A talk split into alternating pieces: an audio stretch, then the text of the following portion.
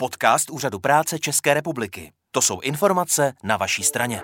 Hezký den všem, kteří nás poslouchají. V dnešním podcastu Úřadu práce České republiky si budeme povídat o dávce určené lidem se zdravotním postižením, kteří pravidelně dojíždějí například do školy nebo do práce, či někdo pravidelně vozí a tuto službu si hradí. Tou dávkou je příspěvek na mobilitu a jejím prostřednictvím Úřad práce přispívá klientům na financování dopravy. Od mikrofonu vás zdraví Katka a Otmaram z generálního ředitelství Úřadu práce České republiky. Už jsem to krátce zmínila, ale pojďme si to ještě více rozvést. Kdo má na příspěvek na mobilitu nárok a za jakých podmínek? Příspěvek na mobilitu je dávka určená lidem se zdravotním postižením od jednoho roku věku. Současně musí mít průkaz osoby se zdravotním postižením typu ZTP nebo ZTP lomeno P. Zároveň také platí podmínka, že se tito lidé v kalendářním měsíci za úhradu opakovaně dopravují nebo jsou dopravováni. Například, eh, jak už si uvedla, je do školy, do práce a podobně vozí členové jejich rodiny nebo si třeba platí taxislužbu. Mluvíme o osobách se zdravotním postižením. Co přesně ten pojem znamená? Jedná se o osoby s dlouhodobě nepříznivým zdravotním stavem, který podle poznatků lékařské vědy trvá nebo má trvat déle než jeden rok. Takto jej definuje zákon o poskytování dávek osobám se zdravotním postižením. Může přitom mít jak o fyzické, tak i smyslové nebo duševní zdravotní postižení. A právě příspěvek na mobilitu je určen ke zmírnění sociálních důsledků zdravotního postižení a k podpoře sociálního začlenování osob se zdravotním postižením. Pomáhá jim tedy ve fungování v takzvaném běžném životě. Kde se podává žádost o příspěvek na mobilitu? Žádost je třeba podat na kontaktním pracovišti úřadu práce podle místa trvalého pobytu žadatele.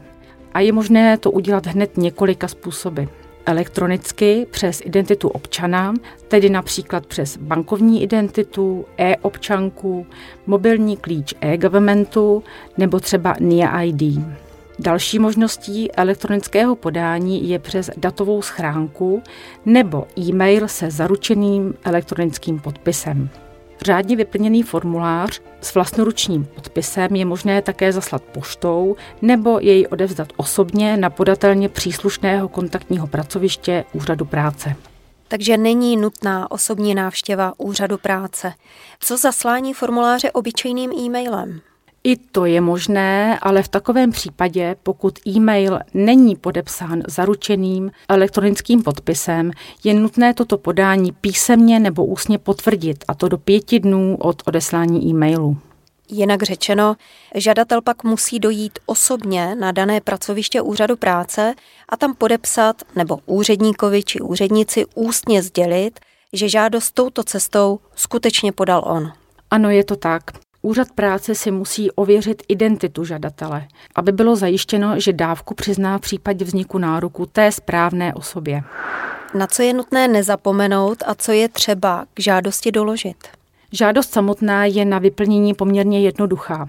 Určitě by žadatel měl uvést všechny osobní a další požadované údaje, dále kontakt, na kterém bude v případě potřeby k zastižení, doplní datum vyplnění žádosti a podepíše ji. Při prokazování totožnosti bude třeba doložit doklad totožnosti klienta nebo jeho zástupce a u dítěte mladšího 15 let pak rodný list. Jak probíhá správní řízení? Posuzuje se v případě této dávky také zdravotní stav klienta? Ne, v tomto případě se zdravotní stav neposuzuje.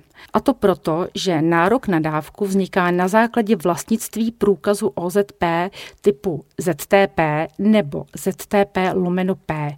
A ten mohl být vydán jen na základě předchozího posouzení zdravotního stavu. Takže i když je člověk už držitelem průkazu osoby se zdravotním postižením se symbolem ZTP nebo ZTP lomeno P, musí o příspěvek na mobilitu požádat. Nevzniká automaticky. Je to přesně tak. Nárok na příspěvek na mobilitu nemůže vzniknout bez žádosti. K podmínkám nároku je podstatné doplnit, že nárok na tento příspěvek nemají lidé, kteří využívají pobytové sociální služby, tedy jsou v domově pro seniory, domově se zvláštním režimem, domově pro osoby se zdravotním postižením nebo jsou v ústavním zdravotnickém zařízení. Může dojít k tomu, že si klient požádá současně o příspěvek na mobilitu i průkaz osoby se zdravotním postižením. Jak se postupuje v takových případech? Pokud zároveň probíhá řízení o přiznání průkazu osoby se zdravotním postižením, do doby, než dojde k rozhodnutí v této věci, Úřad práce řízení o příspěvku na mobilitu přeruší. Jakmile vydá rozhodnutí o přiznání průkazu OZP, pak pokračuje. Jak je to s lékařskými zprávami? Je třeba je dokládat? Jak už jsme uvedli, pro tyto účely neprobíhá posouzení zdravotního stavu, tudíž není třeba dokládat ani lékařské zprávy. Jak se vyplácí příspěvek na mobilitu? Příspěvek na mobilitu je dávka opakovaná. To znamená, že ji úřad práce vyplácí vždy do konce kalendářního měsíce následujícího po kalendářním měsíci, za který dávka náleží. Tedy do konce října za září, do konce listopadu za říjen a tak dále. V případě, že o to příjemce příspěvku požádá, může ho úřad práce vyplácet jednou za tři kalendářní měsíce, za které vznikl nárok na dávku. Výplata probíhá podle volby klienta, buď na účet nebo poštovním poukazem. Tyto údaje jsou už součástí žádosti. A jak dlouho se vyplácí? Jde mi o to, jestli poté, co úřad práce dávku přizná, ji bude klient pobírat už na pořád, nebo jestli po určité době proběhne třeba přeskoumání zdravotního stavu a na základě toho se výplata prodlouží nebo naopak pozastaví. Příspěvek na mobilitu se nepřiznává na dobu určitou, což znamená, že dokud žadatel splňuje podmínky nároku na tuto dávku, je mu vyplácena. Jak vysoký je příspěvek na mobilitu? Měsíční výše dávky činí 900 korun. V případě lidí, kteří využívají po celý kalendářní měsíc zdravotnický prostředek pro dlouhodobou domácí oxygenoterapii nebo zdravotnický prostředek pro domácí plicní umělou ventilaci a tuto skutečnost úřadu práce prokáží potvrzením zdravotní pojišťovny, činí měsíční výše dávky 2900 korun.